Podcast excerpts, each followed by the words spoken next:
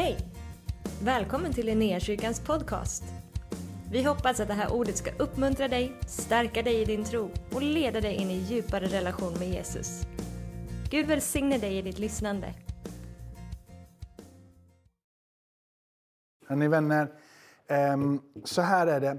Att det när jag sitter och förbereder den här, den här predikan så, så eh, var det en, Eh, ett sammanhang i Apostlagärningarna som, som kom upp. Och det, det, det ligger till grund för mina tankar. Och mina tankar är ungefär så här. Vad händer? Alltså för någon gång kommer ju eh, samhället igen öppna. Någon dag så kommer Eh, Eh, portarna till våra kyrkor att kunna liksom stå där på, på, en, på en vid gavel igen och vi kunde kunna bjuda in folk. Vad är det då som vi bjuder tillbaka till? Och vad är det vi tänker ska få liksom fylla kyrkorna? Och en sak som jag, som jag skrivit som rubrik, och det finns ju säkert jag har någon lite underrubriker och så kanske blir det underrubriken som blir överrubriken till slut. Men, men, men eh, den som jag, som jag fastnade för, att jag vill inte tillbaka till någon verksamhet i alla fall. Där det är verksamheten som är det centrala. Och vi, vi talar vitt och brett om hur duktiga vi är på, på att baka tårta liksom med, med, med barnen. Eller vi är så duktiga på det här med att sjunga körer. Och så pratar vi om det. Liksom. Det är inte det som är framgångssagan i Apostlagärningarna. Eh, det är inte det som har varit framgångssagan för eh, församlingen i Nya Testamentet. Men inte någonstans. Ehm, så här, från kapitel 12 i Apostlagärningarna och vers 24 så står det att Guds ord hade framgång och spreds allt mer. Ja, då är det frågan, vad hela världen var det som gjorde det här? Ja, jag, jag eh, började, började liksom skriva på, en, på någon form av undervisning som får komma lite längre fram. Idag är det en, en, en predikan som ska, som ska, som ska eh, liksom förhoppningsvis inspirera dig, ge dig tro, ge dig en längtan att vilja följa Jesus. Men det som hände när jag sitter med det här, det är ju den att eh, jag, jag uppfattar att det finns en villighet att gå. Det finns en villighet att gå. Jag ska försöka läsa ifrån kapitel 11 och, och, några rader ner tillsammans med dig. Och säga någonting lite grann om, om, varje, om, varje, om varje vers där. Och sen så ska vi också läsa de första verserna i Apostlagärningarna 13. Och vi betar av. Men det finns en villighet att gå. Man ser den där eh, om man läser det här. Det finns någonting i Eh, Barnabas som du ska få se utav en uppmuntran. Han, han kommer med ord av uppmuntran som stabiliserar deras tro. Och det som personifierar och ger Barnabas eh, kredibiliteten att få tala åt församlingens vägnar utsänd ifrån Jerusalem till Antiochia. Så stod det att det var en god man, fylld av den helige Ande och tro. Det var det som gjorde att han blev sänd, det var det som gjorde att han fick tala och det var det de visste skulle kunna stabilisera denna nya unga församling i Antiochia. Ehm, det som händer mer vidare det är att vi ser en tydlig eh, liksom, en längtan efter att få tala ut evangelium. Det är inte bara en villighet att gå och betjäna och ta hand om och, och liksom, nu ska vi hjälpa alla med, med, med mat. Utan en tydlig agenda att komma in i sammanhang efter sammanhang och få predika och tala ut att Jesus har dött, att han har uppstått. Att det finns ett hopp där det inte längre finns något hopp. Det finns också i de här en sån tydlig ådra av att det inte bara räcker att föra ut evangelium utan det måste finnas någon som fortsätter och undervisar. Barnabas åker vid ett tillfälle här, vi ska säga, upp och hämta Paulus som då är Saulus. Han har ännu inte liksom blivit, blivit presenterad som Paulus utan han lever fortfarande med sitt hebreiska, hebreiska namn i den här texten. Där, så, där så, eh, så hämtar han Saulus och kommer, kommer med eh, Barnabas till Antiochia. Och så står det att de stannade ett helt år.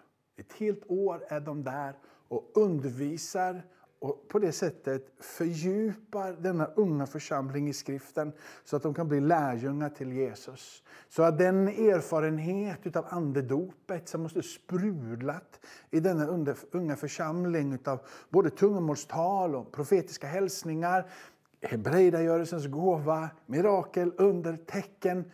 Allt det där en förklaring. Vad är det den heliga Ande gör? Vem är han? Hur fungerar det?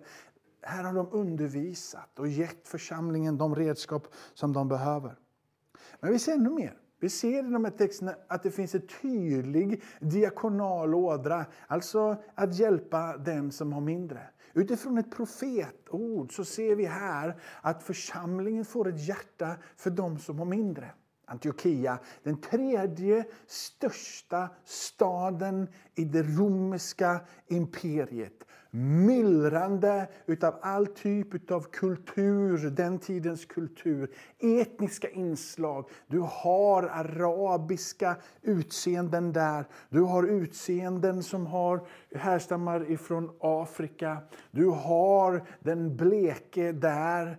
Du har alla dessa olika etniska bakgrunder, språken, myllrande utav olika språk. Allting samlas. Den tredje största staden. Detta får också sin plats i den tidiga församlingen. Där de börjar kalla sig eh, kristna, eh, inte för Ehm, eh, eh, eh, för att det var det som var den gemensamma nämnaren. De kommer från det hållet och de kommer från det hållet. Och den gemensamma nämnaren blev att de var kristna. Den här gruppen som inte hade några anknytningar till de som bodde i Judeen. Men de får ett hjärta på grund av ett profetiskt tilltal. Och där reser de sig upp i sin diakonala gärning. De samlar in pengar och de sänder sen Barnabas, Paulus, eh, Saul dit för att hjälpa. Men vi ser också, när vi går vidare, en dynamik av bön i denna unga församling. Antiochia-församlingen, kapitel 13 sen, ber så det dånar om det. De fastar, de låter det profetiska få vibrera i församlingen. Och de är redo att göra någonting. Det är att sända iväg. Sända iväg. Församlingen som är livskraftiga har alltid varit en sändande församling. Församling som fostrar och sänder det den har fostrat. Det har alltid funnits en villighet. Här är jag Gud, sänd mig dit du än vill.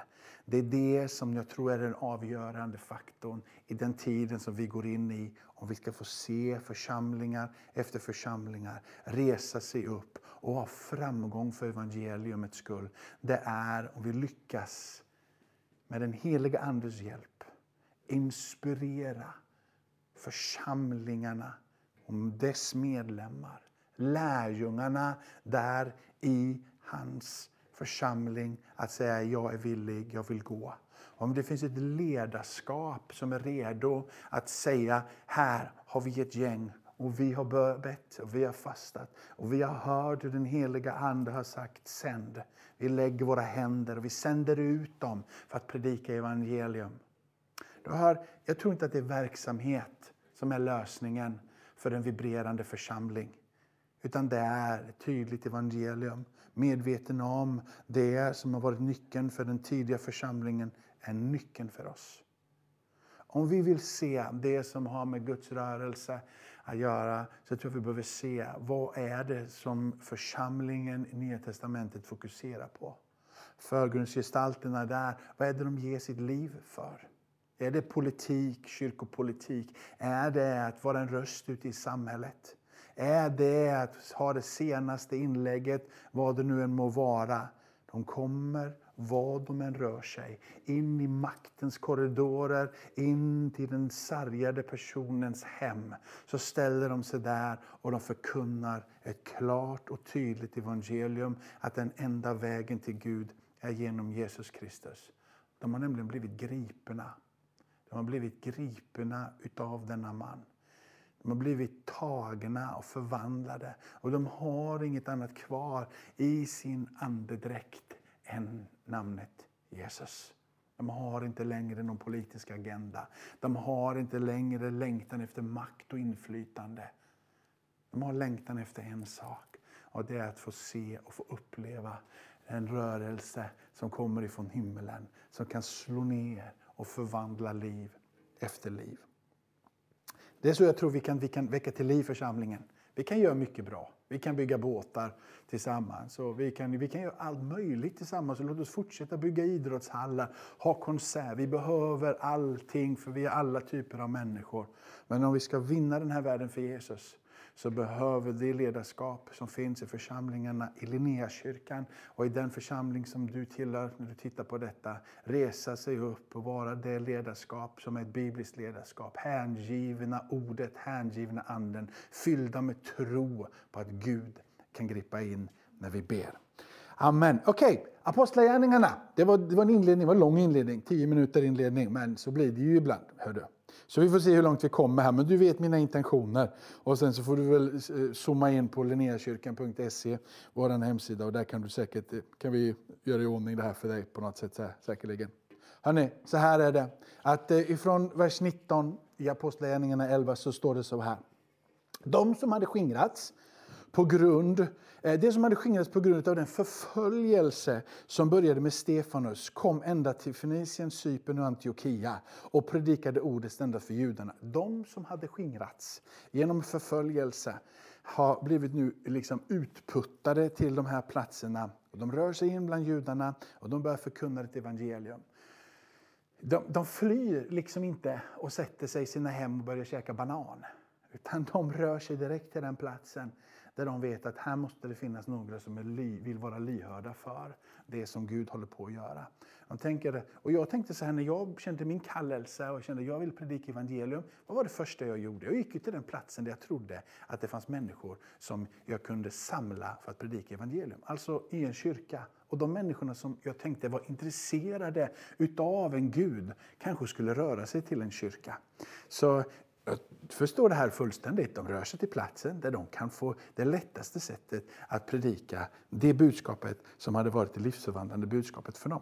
Jag tycker de är smarta, de som hade varit eh, kringspridda här sen Stefanus rör sig in på den här platsen.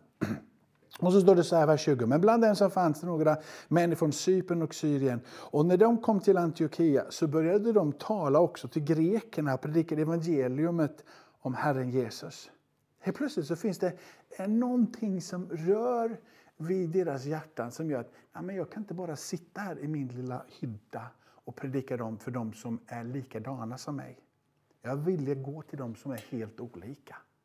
Här tar liksom evangeliumet ett gigantiskt språng in i en ganska okänd verklighet. Hur planterar man Jesus en som inte kan den hebreiska historien.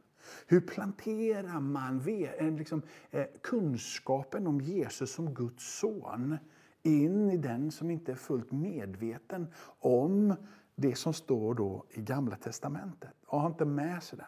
Men de har sån tilltro till att Gud kan röra vid deras hjärtan. Att kunskapen finns i Kristus att när bara Kristus möter med dem så finns det från himmelen signaler, toner, en atmosfär, insikt, Bibeln säger uppenbarelse som klargör evangelium. Det landar på insidan. Jag går vidare lite så vi hinner några verser, även om vi kanske, tyvärr kanske inte hinner hela vägen. Ryktet om den här församlingen som nu fanns i, i, i, i Antiochia nådde ända till Jerusalem. Någonting hade hänt. Många människor står det i vers 21. Och Herrens hand var med dem och ett stort antal kom till tro och omvände sig till Herren. Och sen då 22, ett rykte. Ryktet ända till Jerusalem. I Jerusalem så får församlingen höra vad som har hänt i Antiochia. Och det är här som Barnabas blir sänd till Antiochia. Jerusalem säger okej, okay, det här är intressant. De har tagit ett steg in att tala evangelium utanför våra kretsar på riktigt nu. Det har hänt innan. Cornelius hus och den etiopiska hovmannen. Och, men de som innan har fått det har, läser vi, har faktiskt haft någon form av gudsfruktan innan. Alltså de var Eh, medvetna och hade eh, förstått vem Gud är på något sätt. Så de var inte riktigt helt bortanför. De var på något sätt respekterade för att de hade en tro. Det fanns en tro där på Gud. Eh, men här så är det ett helt nytt kapitel som skrivs. Barnabas, han drar upp till Antiochia.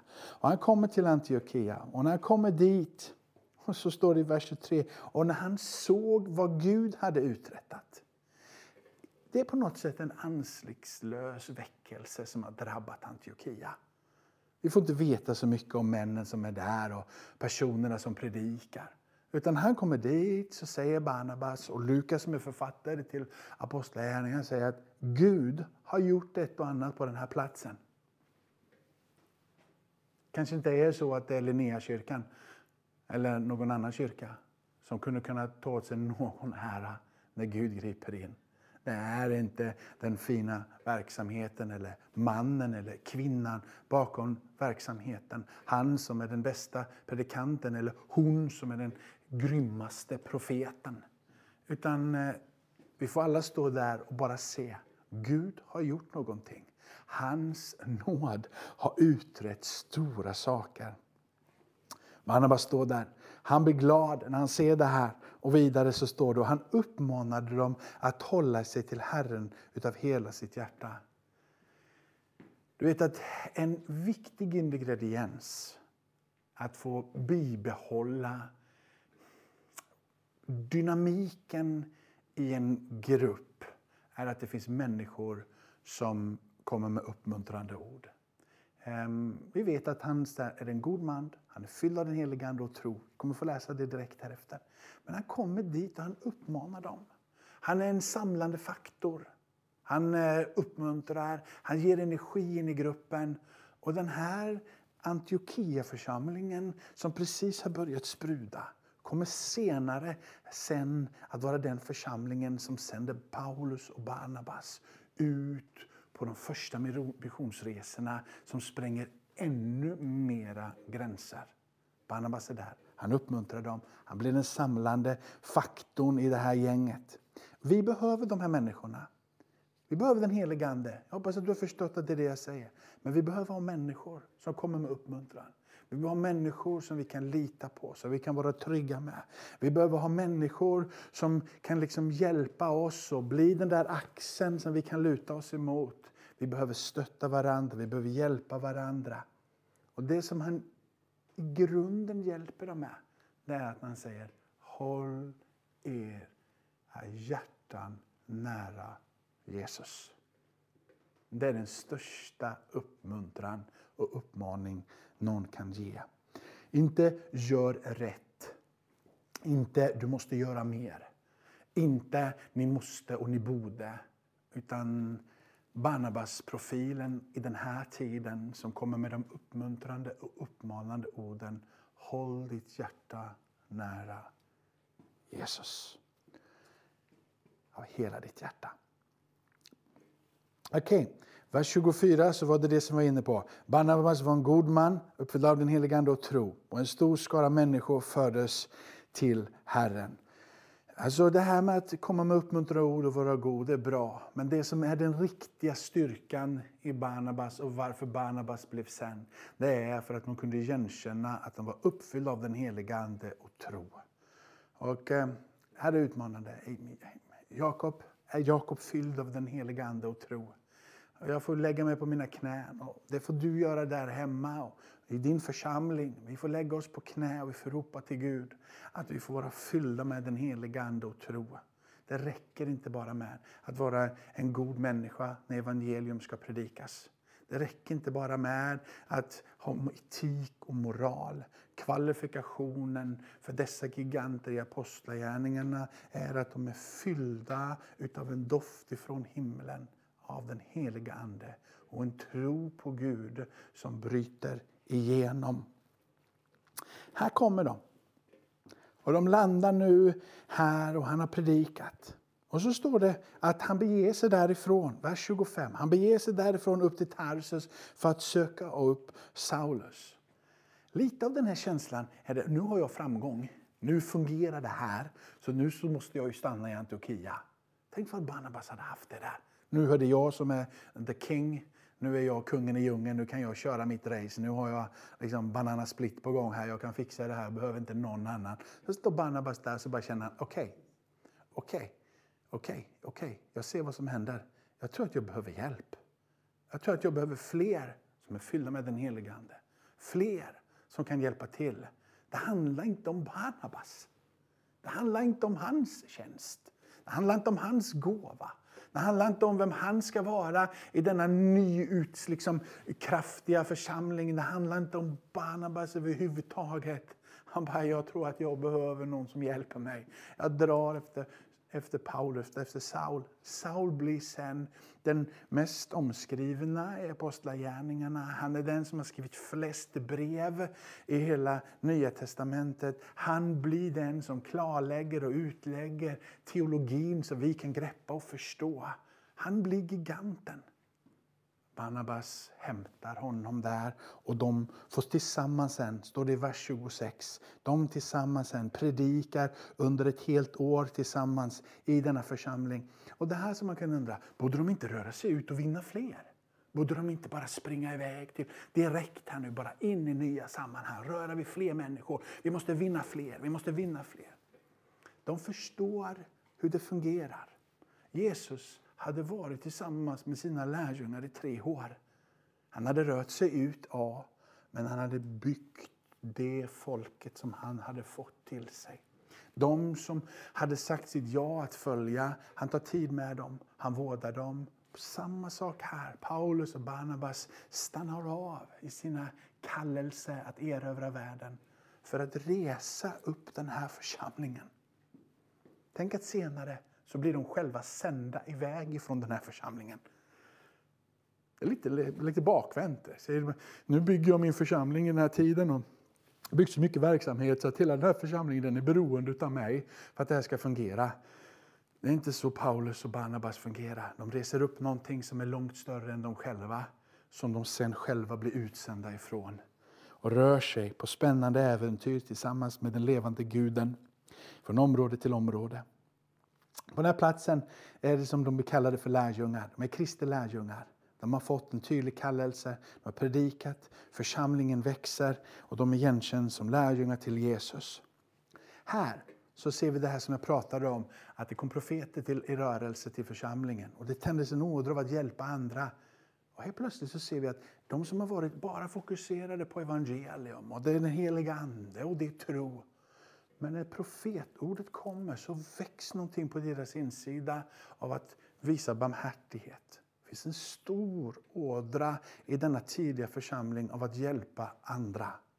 Man är inte bara liksom elitistisk och stannar av i sig själv och vill liksom ha, ha mitt jag. Utan man blir liksom evangelistisk istället. Man blir elastisk på något sätt. Man rör sig utåt. Man ser människor, man vill omfamna dem. Och det står att de gav vad de hade i sin plånbok.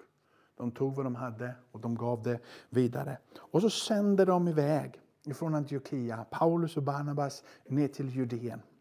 Och de kommer dit och det är här vidare som det sen står att evangeliumet hade framgång. Jag tror nästan att jag hinner säga någonting också om Apostlagärningarna 13 här för att innan jag går för landning. Vi skyndar på lite grann så hinner jag säga någonting så, så får du med dig hela, hela kapitlet. Även om jag, jag har sprungit vidare lite och du som tycker att jag pratar väldigt snabbt, det är helt riktigt. Du behöver inte sitta och fundera på det var lite snabbt han pratade. Det är jag, jag. Inga problem överhuvudtaget. Utan det, det, jag, kanske det du har svårt att... Men du, i så fall, så förlåt mig, men Jakob, han, han pratar snabbt. Jag blir ledsen att det är på det sättet. Okej, okay. Apostlagärningarna 13 från vers 1 och ner till vers 3 så står det så här. Och i församlingen i Antiochia fanns det profeter och lärare. Barnabas, Simon som kallades Niger, Lucius från Syrien, mannen från eh, eh, uh, uh, Mana, en, mm, det är ett sånt konstigt namn som man borde bara säga, och han med det konstiga namnet. Han är fosterbror till landsfursten Herodes och sen Saulus. När de tjänade Herren och fastade så sade den helige Ande, avskilj åt mig Barnabas och Saulus för den uppgift som jag kallat dem.